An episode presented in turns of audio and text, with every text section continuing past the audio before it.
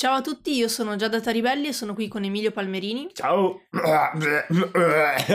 che sta morendo. Ciao. Emilio, fai un tiro su Costituzione. Ah. Per parlarvi di Dungeons and Dragons, giochi di ruolo e cose fantasy a partire dai nostri background. E oggi vi devo fare una confessione perché ho visto un video sulla quinta edizione di Dungeons and Dragons e un po' ho cambiato idea su come mi approccio alla cosa. Ma prima, la sigla dei Supernova Collective. Mentre salite i gradini della torre che scricchiola e geme sotto il peso dell'oro accumulato in secoli, sapete già che dovrete affrontare un drago. Ma questa volta sono due. E hanno un microfono.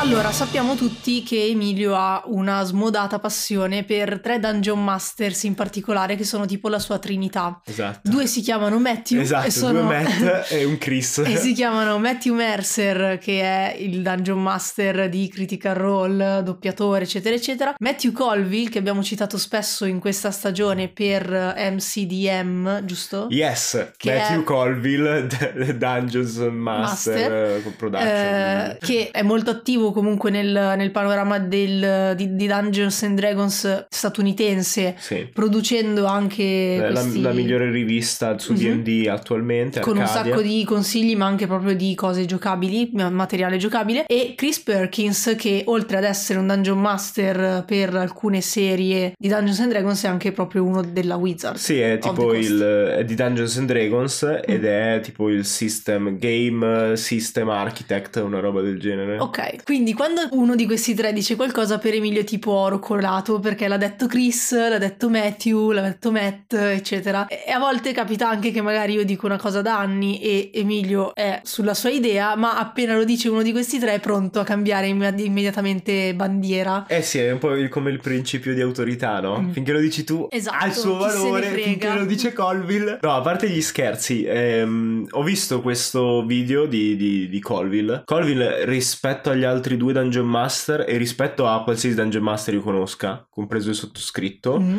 ha molte più competenze in eh, game design perché era eh, comunque game designer e scrittore per, prima per videogiochi è sempre stato il suo lavoro no? Ok. è dietro a giochi come quelli di per esempio di Star Trek Mhm. ha, ha- lavorato su alcuni giochi da tavola di Star Trek ha lavorato in serie come Far Cry cioè Ah, ok. comunque ha lavorato in cose abbastanza se non ricordo male comunque in cose di quel genere no? non è eh, diciamo improvvisato come gli altri. A parte Mm. Chris Perkins. Chris Perkins ovviamente lo fa di mestiere su Dungeons and Dragons però la, la produzione che ha messo online è spesso più orientata a, eh, al roleplay. Cioè ha fatto dice camera action e così via non parlava di game design eccetera eccetera. Mentre Colville è proprio diventato famoso con la sua serie sul Mm. game design. Quindi adesso appunto produce contenuti e tutto. Quindi ho visto questo video dove parla del perché esistono da- ancora dungeons in Dungeons and Dragons E il video si intitolava A cosa servono i dungeon? Esatto, giusto? sì, Ok. in americano, ma cosa servono i dungeon? E stranamente non inizia parlando di dungeon, Mm. ma inizia parlando di equipaggiamenti. Ok. Ed è una cosa... Questi sconosciuti. Eh, ma è un... esatto, cioè tu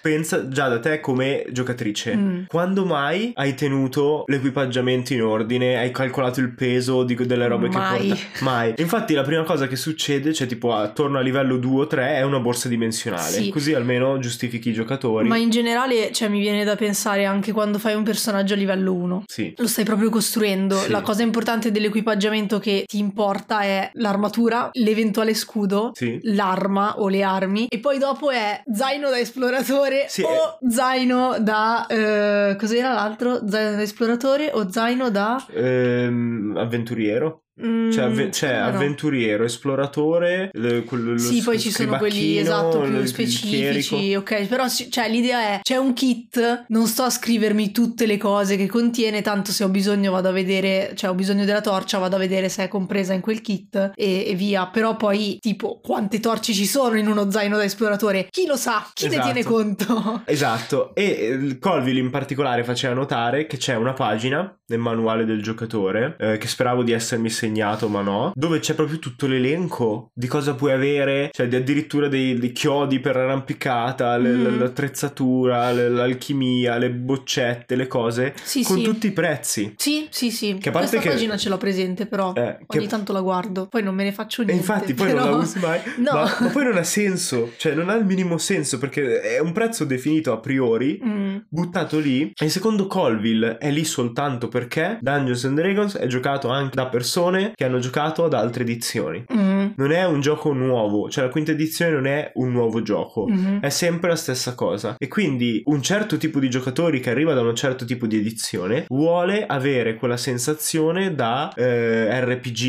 Mm. videogioco dove hai gli equipaggiamenti dove occupano uno spazio no come quelli mh, che adesso non, non lo usa più nessuno penso almeno recentemente non l'ho visto nei videogiochi Mm. ma che hai proprio i quadrettoni Sì. esposti gli equipaggiamenti nei quadretti sul tuo personaggio Ma tra l'altro proprio una delle cose, non mi ricordo se era una delle proposte di Colville o un'altra homebrew che avevamo No, un altro sentito che dicevano di organizzare lo spazio Esatto tipo così, puzzle, come ok? uno di quei giochi Mm. di ruolo videogiochi però di fatto è la stessa dinamica che si applica sul dungeon crawling Dungeons and Dragons nella quinta edizione non è più un dungeon crawling Alleluia. la, la- la maggior parte poi dipende dai tuoi gusti no, No, Però sì, con tutto il rispetto per chi adora il dungeon crawling, non io. ci, ci sono un sacco di cose che Colville diceva guardate questa per esempio c'è, lo- c'è uno specchietto e lui dice quello specchietto lì non è perché vogliono farti tenere traccia di quanto hai speso per comprare uno specchio in questo lungo elenco con tutti i prezzi, Mm. i pesi e così via ma è perché serviva per quando le frecce erano molto più forti se prendevi un- una freccia Mm, il tuo personaggio era quasi morto soprattutto a basso livello ok. Ok,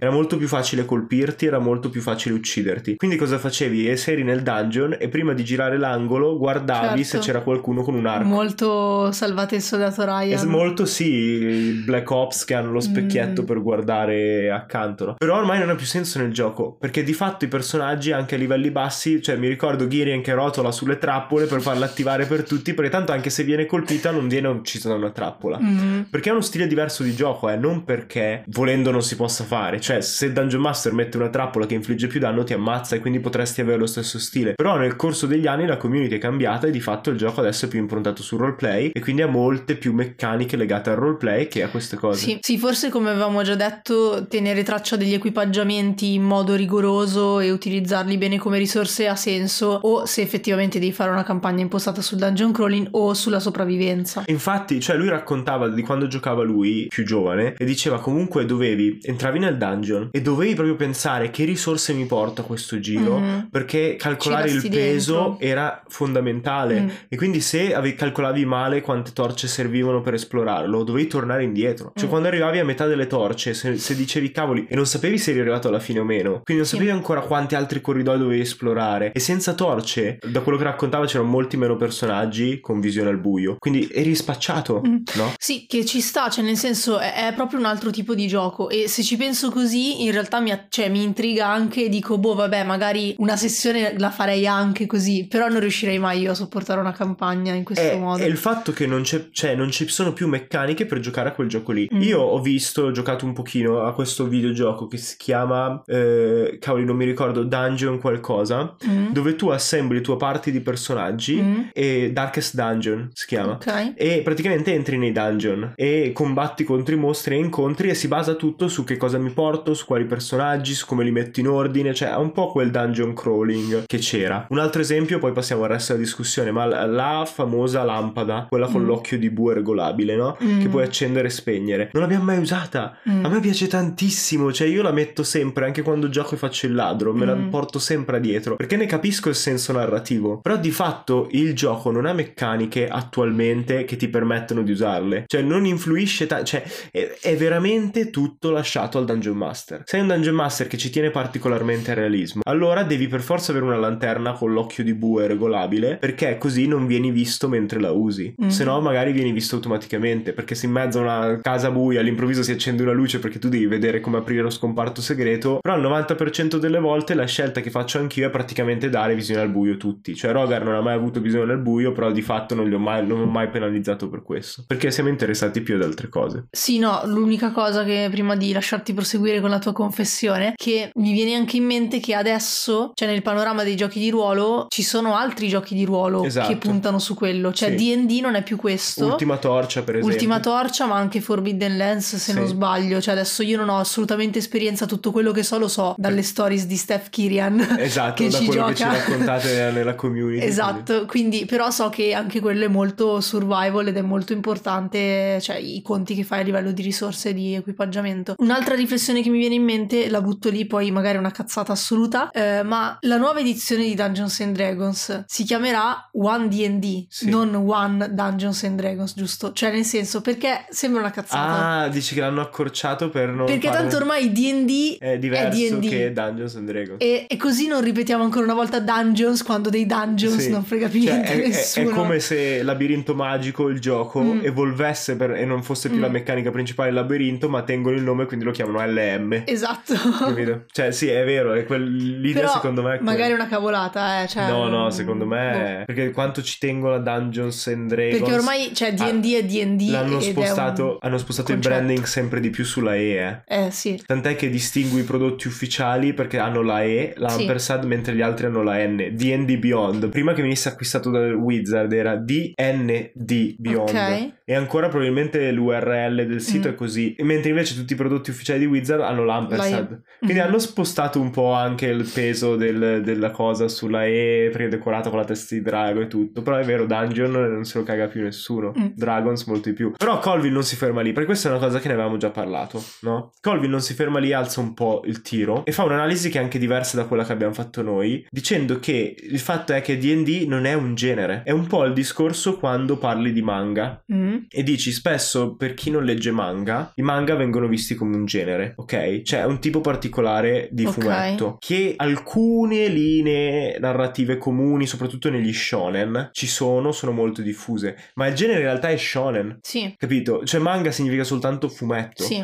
E qui uguale Dungeons and Dragons di fatto è un Mm. tipo di gioco di ruolo. sì, Non è un genere narrativo. sì. Capito? E ne parla anche Colville. Non è fantasy epico perché Colville mu- muove l'argomentazione che se fosse fantasy epico inizierebbe subito a livello 5. Ok. Inizierebbe subito a livello 10. Cioè perché generalizzare anche quella parte dove siete deboli, fragili, quando spesso vi è è usata soltanto... Per, per cosa è usata a quei livelli lì? Cioè se ci pensi solo per fare amicizia nel party, quando Sì. avete bisogno di aiutarvi a vicenda non siete indipendenti. no? Eh, però è bella questa cosa. Cioè, il fatto che i primi cinque livelli è come se servissero perché appunto non, non ce la fai da solo e quindi costruisci il party e poi quello ti dà il senso del continuare dopo l'avventura insieme. Esatto, però non può modellare una cosa epica come Warhammer 40.000. No? Dove sei subito uno Space Marine fortissimo e puoi fare subito un sacco di cose. Quindi è, è un po' strana la situazione della quinta edizione perché è diventato talmente famoso Dungeons and Dragons che è un genere di per sé. Cioè, non, non è un genere, ma funziona come se lo fosse. Sì, sì, Quindi sì. ha dentro cose per il dungeon crawling, ma non è un dungeon crawler. Mm. Ha dentro cose per il fantasy epico, ma non è un fantasy epico. Ha dentro robe per cappa e spada, ma non è cappa e spada. Cioè fa un po' il cavolo che vuole. E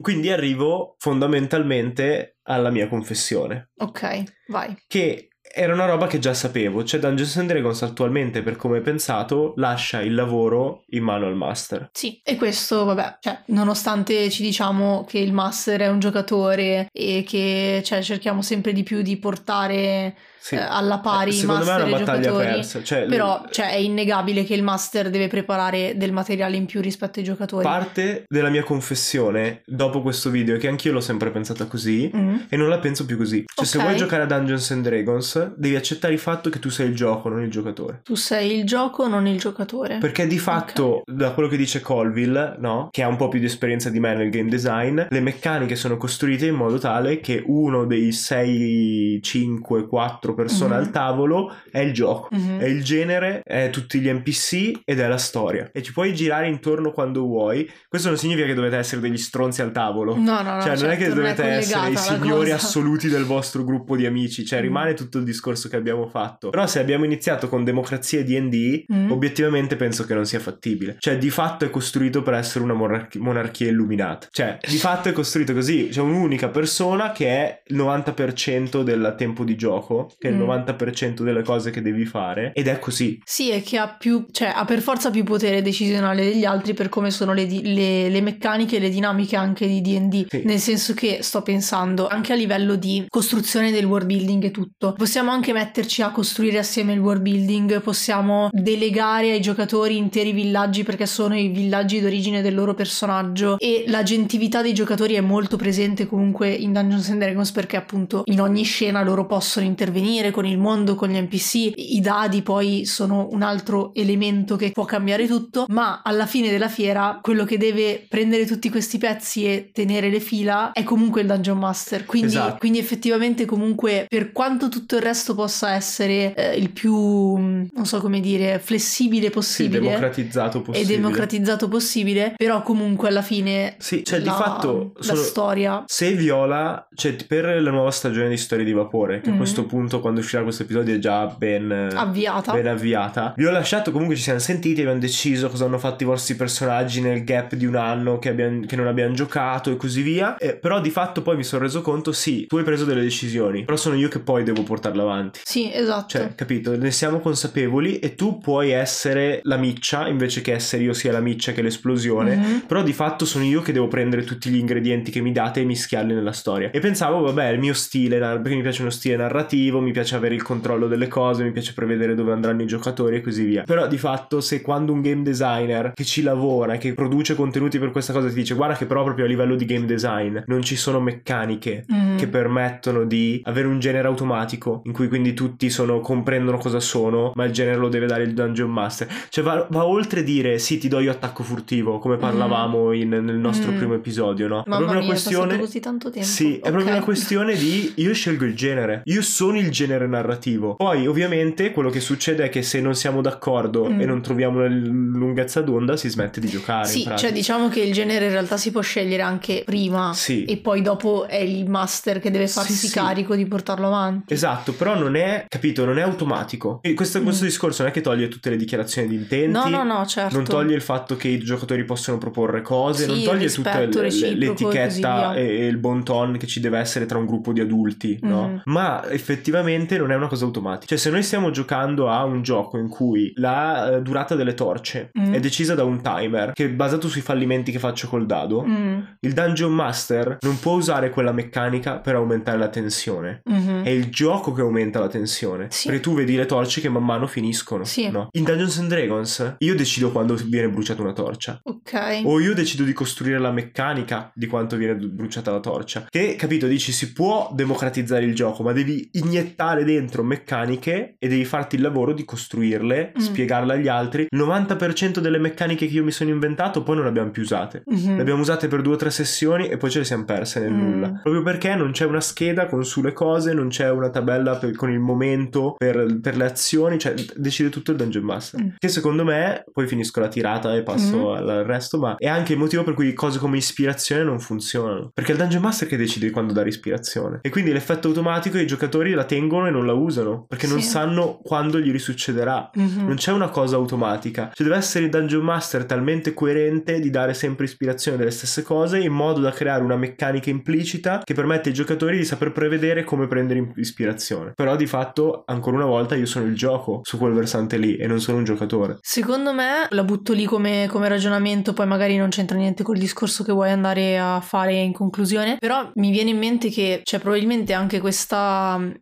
dinamica, in realtà è probabilmente quello che funziona così tanto in D&D, oltre a tutto quello che ci siamo già detti che continuiamo a sostenere, no? quindi il fatto che eh, sia, sia roleplay che game, eccetera, eccetera, ma anche questo fattore per cui non puoi mai sapere fino in fondo cosa aspettarti, perché c'è sempre la variabile umana da entrambi i lati, nel senso che eh, appunto non è come giocare un gioco dove ci sono eh, delle meccaniche prestabilite e quindi mi, ass- cioè, mi va ad assomigliare ad un gioco in scatola, Esatto. Ok, ma c'è sempre la variabile umana da entrambe le parti. Per il Dungeon Master la variabile umana sono i suoi giocatori, perché può farsi tutta la storia più bella del mondo in testa, ma come sappiamo i giocatori possono spingere verso altri, altri posti, quindi se c'è tutta quella dinamica nel party per cui sì, magari faccio railroad, ma eh, non in modo troppo forzato, quindi se vedo che tutti stanno spingendo da una parte, allora vado... Sposto, sposto i binari davanti a quella No, parte. Vado, cioè, vado vado comunque a cercare di dare una coerenza al mondo, no? E quindi comunque sì, io mi preparo un mondo, però poi all'interno di quel mondo ci sono ben 5-6 persone che magari stanno agendo e quindi che vanno a modificare delle cose di quel mondo. Dall'altro lato, idem per i personaggi, cioè per i giocatori, nel senso che io mi vado a preparare il mio personaggio e magari ho anche delle aspettative per quella che sarà la sua storia e il suo arco narrativo, ma poi di fatto, per quanto come dicevi prima, possiamo anche decidere insieme delle cose, magari posso dirti mi piacerebbe per Olga avere un arco narrativo che sia su questa tematica, ma poi non ho idea di come tu rea- mi Eh, aiuterai a realizzarla. Sì, perché non c'è effettivamente un modo a livello di meccanica per tracciare la cosa, sviluppare la cosa. Cioè, non sali di livello quando raggiungi un particolare bit Mm. narrativo, E capito? tutto questo insieme al fattore aleatorio dei dadi dà un alto livello di imprevedibilità a come potrebbe andare la storia e secondo me è, è quello che ci spinge ogni sabato, ogni domenica a sederci al tavolo e dire chissà che diavolo Eh, succederà oggi. Videogioco perfetto. Se tu, tu pensi come hanno esaltato Elden Ring o altri open world fatti Mm. bene, con l'idea che puoi andare ovunque c'è sempre qualcosa da fare, quello perché di fatto uno dei giocatori in realtà è il videogame. Con tutta la potenza di calcolo del nostro cervello, della nostra fantasia, della nostra capacità di improvvisazione. Cioè, se nell'episodio, nel secondo episodio di Storia di Vapore, Viola mi avesse detto: No, non seguo eh, Lorico, il personaggio di Giada, ma vado da un'altra parte. Io in testa alla città avrei iniziato a generare strade, avventure, quest Mm. Sul momento, Sì. cosa che qualsiasi gioco non ti può fare. Certo. Cioè, se è una meccanica specifica è, è più difficile continuare a generare quelle cose. Mhm. Però forse ho fatto un po' di confusione, non si capisce bene il nesso Mm. tra il genere, perché l'assenza di genere ti permette di avere una giocabilità del genere. Mm. È proprio il fatto che avendo un'assenza di genere non è costretto a modellizzare delle cose specifiche Sì. e quindi non ti incastra la narrazione Mhm. in una specifica gabbia. Ok. Che per i versioni precedenti di Dungeons and Dragons facevano perché avevano bisogno di molte più meccaniche per il dungeon crawling perché il genere era dungeon crawling. Mhm. Togliendo il genere, così come il discorso che facevamo sul world building, togliendo un mondo specifico, Mhm. non devi modellizzare cose per un mondo specifico. Mhm. E in Dragonlance, per esempio, come abbiamo parlato nella review, succede che dici se abbiamo i cavalieri di Solamnia, però funzionano solo in questo mondo perché hanno senso solo in questo mondo, li Mhm. devo limitare solo a questa campagna. Mhm. E lì sei limitato su quello che puoi narrare se sei un cavaliere di Solamnia, per esempio.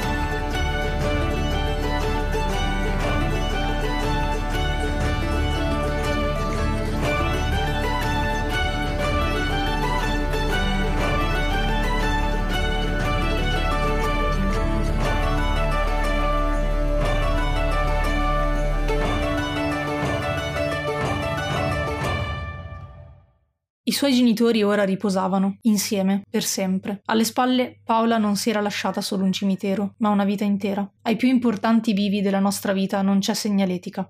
Pensò. Così era anche per quello che si ergeva di fronte a lei. Da una parte un'esistenza senza nessuno, dall'altra un mondo ignoto e una faida assassina che già l'aveva colpita. Non era quella l'adolescenza che aveva sognato. Si mise a camminare lungo il sentierino scosceso che portava a valle. Si fermò ad annusare il profumo delle rose rosse piantate all'inizio dei filari di nebbiolo, accarezzando con delicatezza i petali esterni. Le rose vengono attaccate dagli stessi parassiti che attaccano la vite, pensò. Si piantano a inizio filare perché sono molto più delicate del vitigno. Così, se si ammalano, i contadini sanno che c'è un parassita pericoloso nelle vicinanze. Le rose sono belle, ma la vigna è vita. Pensò a Sara. Laggiù, in quel mondo ignoto, lei era come la vite, speranza di vita, e io sarò la sua rosa, aggiunse, nel momento stesso in cui decise di raggiungerla su Stibia. Oddio, è devastante questa cosa nel contesto del libro. Cioè, che dice io sono inutile, quindi posso essere almeno no, un'indicatrice vabbè, del pericolo. Non dice di essere inutile. No, che è il lato bello, ma, non, ma quello che deve semplicemente trovare il pericolo. Bellissima questa caratterizzazione. Sì, cioè io non ho ancora letto, ma mi, Ti- ti mi fa- ti commosso lo senti stesso. feels, eh. Sì. E poi è un contesto ancora. Ah, i genitori sono appena morti, si capisce dall'inizio, Beh, sì, non è uno spoiler. era chiaro. E questo è un estratto dal Stibia, che è il libro del nostro sponsor, Alberto Cantarello. È un libro di esordio, ma ehm, è molto figo. E questo pezzo ci ha appena colpito entrambi. E secondo me è molto interessante da, da- da- da provare come libro. È il primo di una serie. Mi ha detto Alberto che sta già lavorando al secondo libro, quindi non è, è il tipico fantasy per dire, ma non è il tipico fantasy perché da un po' che non si vedeva un fantasy che è sia nel mondo reale che in un mondo immaginario. Mm. Che cos'altro posso dire? Che Alberto è grande appassiona- appassionato di Sanderson come me, quindi aspettatevi una cosa molto basata sulla scienza, con del funzionamento preciso della magia e così via. Se siete interessati e volete leggerlo, potete comprarlo nel link in descrizione o cercando Stibia su qualsiasi motore di ricerca.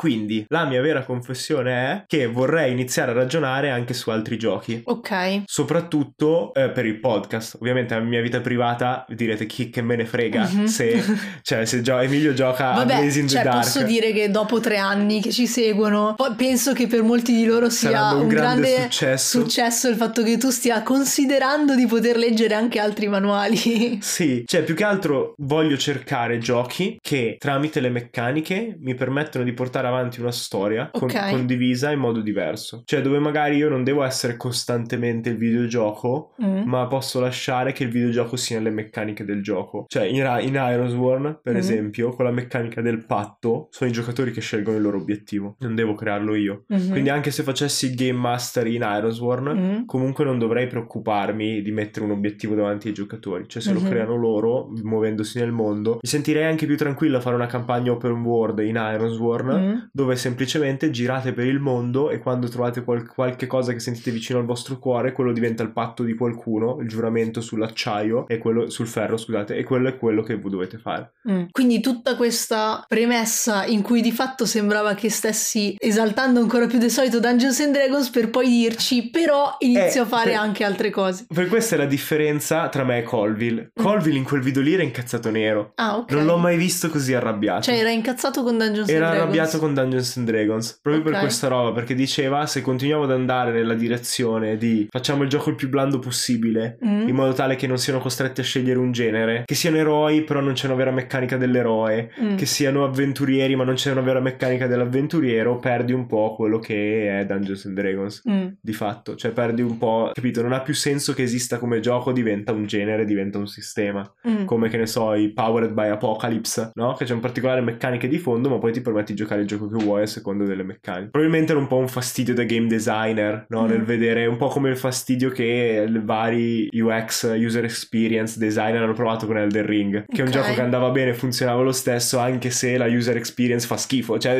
per Mm. girare un menu è faticosissimo in Elden Ring Mm. però la gente ci gioca lo stesso no? e quindi un po' Dungeons and Dragons a me Dungeons and Dragons piace cioè questi li vedo come aspetti positivi di Mhm. fatto perché mi permettono di fare il mio lavoro però è anche vero che magari designer di altri giochi come Ironsworld come Blades in the Dark come Varraven per dire magari hanno avuto un'idea migliore e mi permettono di spingere la storia in direzioni che io normalmente non prenderei Beh, quindi ne traiamo una maggiore esplorazione di Emilio su altri manuali, altri mondi e vediamo cosa porterà al podcast, nel senso che per ora abbiamo sempre giocato campagne di actual play soltanto con D&D, non eh, escludiamo più la possibilità di utilizzare anche altri giochi. sì e secondo me potete bombardarmi su Discord Mm? E su questo magari non apro io il prompt di discussione, ma aspetto che mi scriviate voi. Che gioco potrei provare e che cosa potrei narrare in quel gioco che in D&D non posso narrare. Per farvi un esempio, eh, Mork Bori, perché un mio collega mi ha spiegato che Mork Borg, Mm? la G in svedese si pronuncia Bori, Ah, ok. Mork Bori tecnicamente ha questa meccanica è un gioco molto metal che ha questa meccanica dove eh, praticamente in qualsiasi giorno sei sempre più vicino all'apocalisse Mm. quindi la campagna potrebbe finire perché finisce il mondo Mm. No? Lanci un dado, finisce il mondo. Quella storia lì, come la fai in Dungeons and Dragons? Cioè, io non saprei come renderla. A parte dirlo, cioè, sapete che il mondo sta per finire. Non è la stessa cosa. Cioè, a meno che non vedi il meteorite e Mm. conti i giorni che arrivano, però quello è un timer. Mhm. Invece qui, cioè, tu sai, mentre giochi, sei perennemente consapevole che quella potrebbe essere la tua ultima azione. Che quella potrebbe essere l'ultima volta che ti addormenti. Ok. E capito che ti cambia completamente la storia. Mhm. Totalmente.